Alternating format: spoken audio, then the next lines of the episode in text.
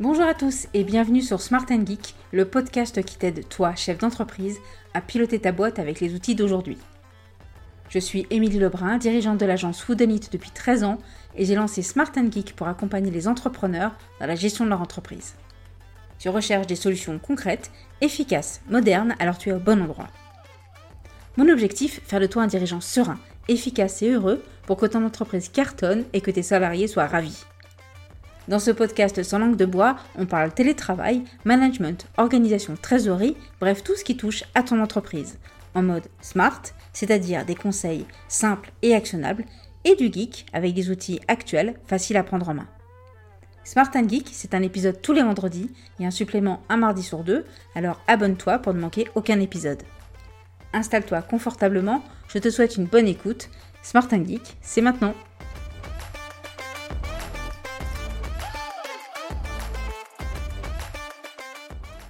Bonjour et bienvenue dans ce nouvel épisode de Smart Geek dédié à la trésorerie et plus exactement à mes 5 conseils pour réussir à gérer le stress de notre trésorerie. Comme on le dit souvent, l'argent est le nerf de la guerre et on peut avoir un carnet de commandes bien rempli, si on n'a pas d'argent sur le compte en banque, on se retrouve vite en panique. La gestion de notre trésorerie est donc une des principales sources de stress pour de nombreux dirigeants et pour moi la première pendant des années. Combien de nuits moi j'arrivais pas à dormir, je me rappelle, je me relevais pour mettre à jour mes fichiers Excel, j'avais un objectif en tête d'être sûr de pouvoir payer les prochaines échéances d'URSAF ou les salaires. Bref, quelle que soit la taille de notre entreprise, savoir ce qui reste sur notre compte en banque est une préoccupation quotidienne. Faut dire que la trésorerie est un indicateur tranchant de l'état de santé de notre business. Est-ce qu'on a les moyens de se développer ou au contraire, si on ne réagit pas, est-ce qu'on se dirige plutôt vers le mur? En plus, comme on nous répète tout le temps, le manque de trésorerie est l'une des principales causes de faillite des entreprises, donc forcément, bah, ça nous stresse un petit peu. Nous sommes les seuls, nous dirigeants, à sentir cette pression de devoir payer nos collaborateurs à temps, de nos fournisseurs, qu'est-ce qui va se passer si on n'y arrive pas, et comment on va faire si on ne trouve pas de solution? Bref, c'est une angoisse permanente. Et puis l'état de notre trésorerie dépend aussi de quelque chose sur lequel on a très très peu de contrôle, à savoir le délai de paiement de nos clients. Ces délais, bah, ils entraînent des superbes montagnes russes que nous connaissons tous, eh bien, on commence par signer un client, on est super content, on va démarrer un nouveau travail, et puis donc on facture un acompte, on se met à travailler, on engage des frais, nos salaires, nos, prestataires, etc. pendant des semaines, parfois des mois, et donc on va prendre sur notre trésorerie. Et puis euh, le travail est fini, on est content, on peut enfin facturer, donc on attend, on attend le, le paiement du client, puis comme il ne paye pas, ben, on relance, et puis on attend, et puis on relance, et puis bref, ça prend parfois des semaines, voire des mois à être réglé. Et enfin, on est payé, on est content, on a enfin de l'argent sur le compte. Et puis ça repart dans une autre boucle. On re-signe notre client, etc. Donc c'est très difficile de mettre de l'argent de côté, d'assurer notre BFR avec cette grosse différence entre nos encaissements et nos décaissements. Le problème de ce stress, euh, c'est qu'il va nous empêcher de dormir. Et ça, c'est un premier problème. Ce stress, il nous rend irritables, pas très agréable à vivre, et donc ceci a des conséquences sur notre santé aussi, et ça, on le sait, c'est pas terrible.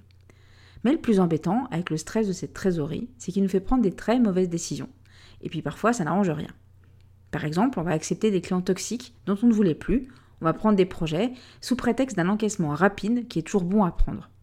On va même parfois ignorer des factures à régler. Bref, tout ceci n'arrange pas du tout la situation, mais à l'instant T, on se dit que ça va aider. Pendant toute notre vie d'entrepreneur, nous allons donc devoir vivre avec ce suivi de cette trésorerie. Donc autant apprendre à mieux vivre le stress qui l'accompagne. Je vous partage donc aujourd'hui mes 5 techniques que j'ai mis en place pour être plus sereine et surmonter un petit peu plus ce stress, histoire de réussir enfin à bien dormir. Mon premier conseil, c'est de ne jamais faire l'autruche.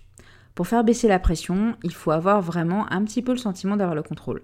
Le stress s'accompagne souvent d'un sentiment d'impuissance, donc si on trouve le moyen d'avoir un contrôle sur notre trésorerie, ça peut aider. Donc plus on va suivre et comprendre la trésorerie, avec ses bons et ses mauvais côtés, plus on sera détendu et en tout cas on sera plus prêt à prendre les bonnes décisions. Le facteur temps est clairement décisif, donc plus on évite de s'occuper de la trésorerie dans la précipitation, mieux c'est, et ça va aussi nous éviter de passer à côté de points essentiels.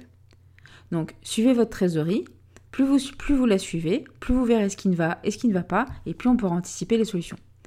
Attention, je ne vous dis pas de regarder tous les matins et tous les soirs le compte en banque, mais accordez du temps chaque semaine au suivi et au pilotage sur toute votre trésorerie.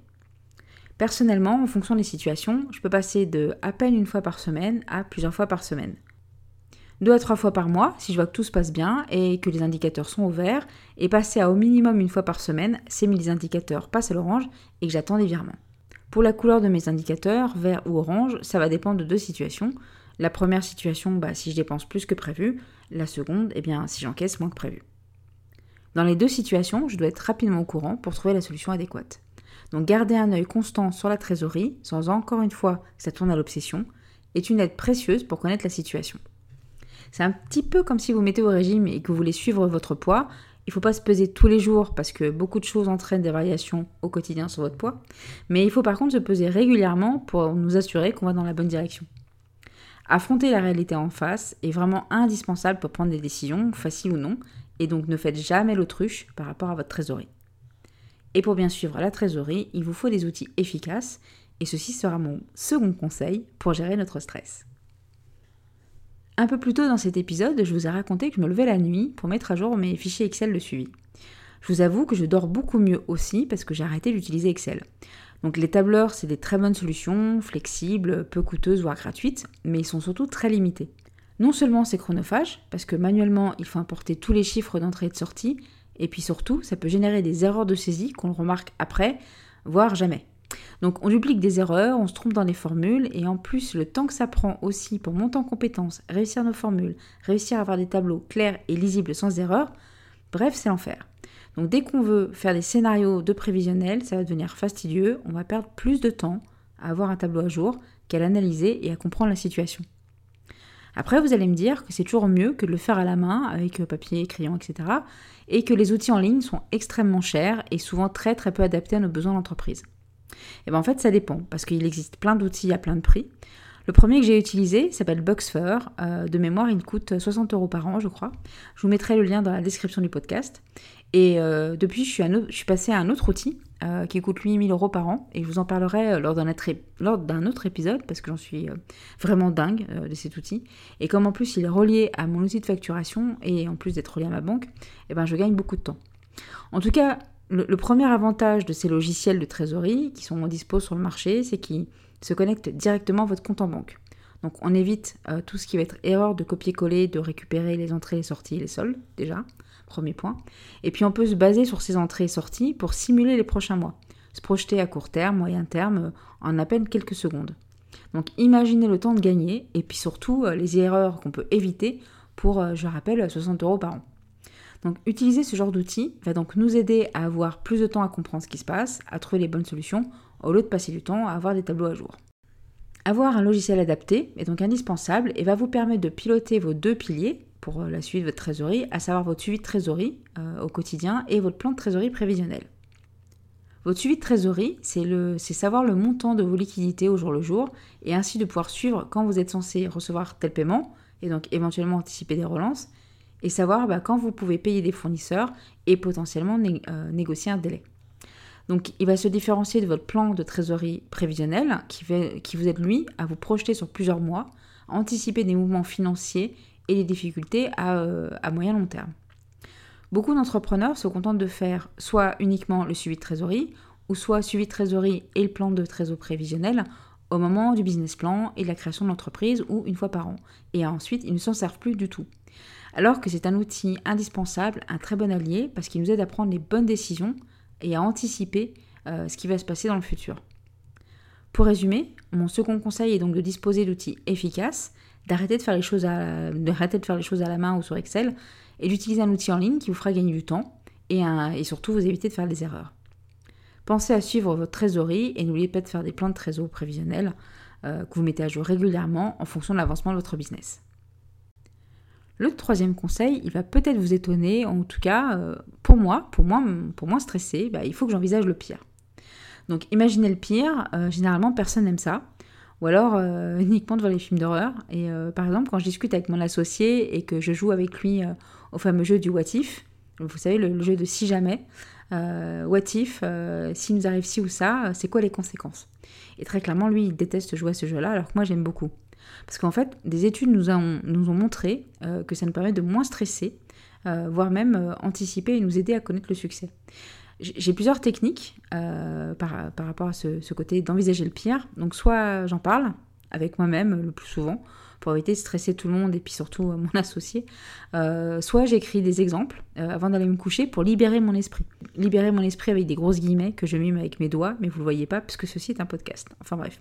Donc je, note toutes mes, toutes mes angoisses comme ça juste avant d'aller me coucher. Et, et c'est compliqué parce qu'en tant que dirigeant, on doit toujours rester très optimiste. on doit toujours penser à construire et non à s'attendre au pire.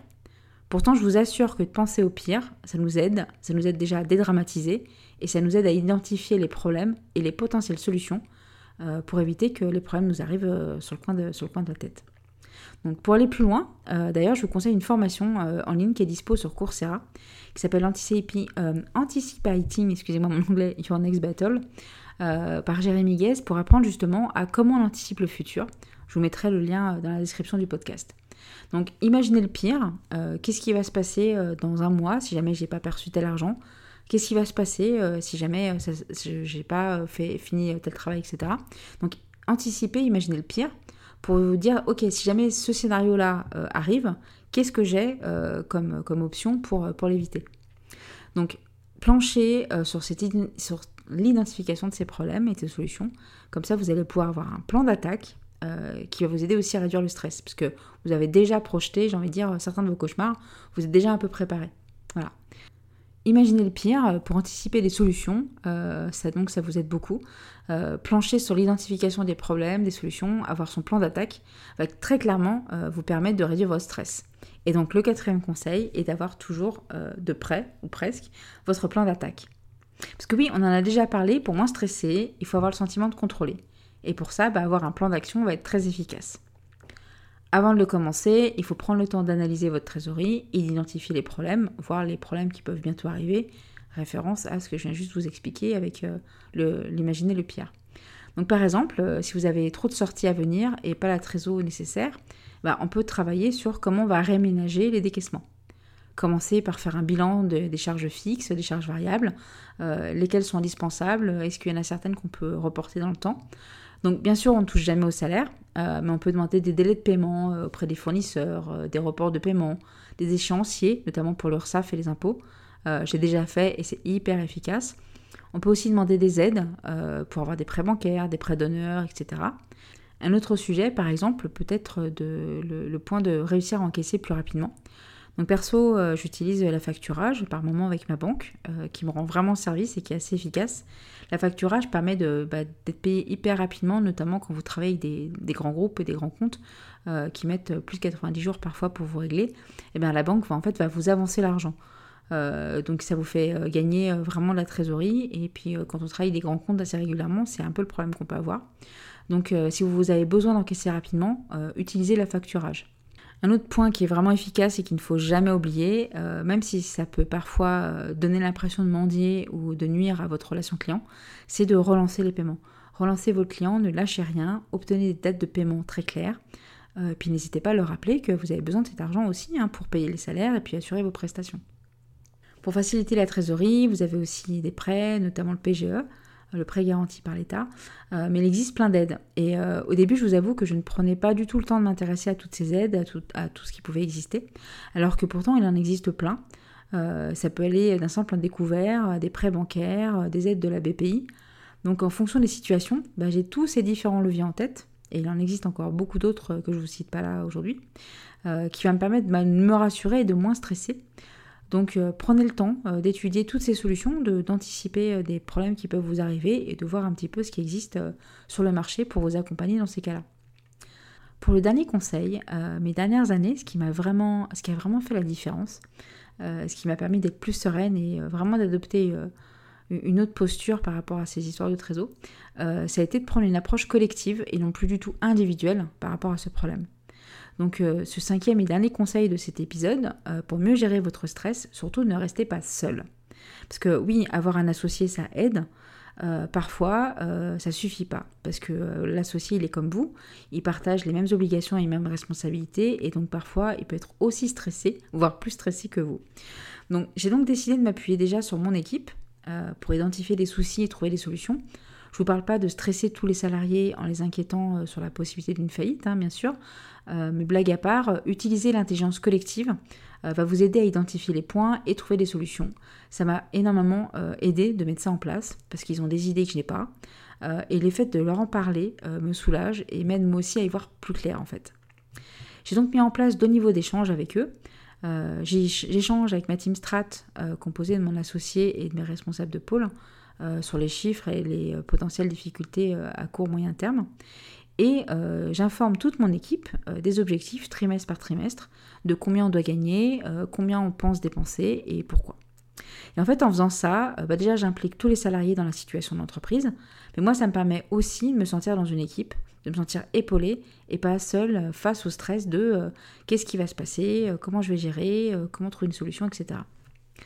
Une autre idée euh, qui, peut aussi beaucoup vous aider, c'est euh, de faire appel à d'autres personnes pour, parler, que ce soit d'autres chefs d'entreprise, euh, des professionnels, votre expert comptable par exemple, ou alors de rejoindre des associations, des groupes sur LinkedIn, bref, participer à des événements, du networking, etc., pour partager tout ce qui, toutes vos difficultés, parce que discuter avec d'autres entrepreneurs bah, nous aide vraiment à trouver des solutions, et parfois des solutions auxquelles on n'avait même pas pensé. Et c'est en participant à ce genre d'événements euh, que j'ai connu notamment plein d'aides pour les entreprises. J'espère que ces 5 conseils t'ont été utiles et si tu as des questions ou des commentaires, utilise l'article lié à cet épisode depuis le site smartandgeek.fr. N'oublie pas de t'abonner pour recevoir les prochains épisodes et donne une note sur notamment Apple Podcast qui permettra d'être plus visible et à des auditeurs de découvrir ce podcast. Allez, à très vite pour un nouvel épisode.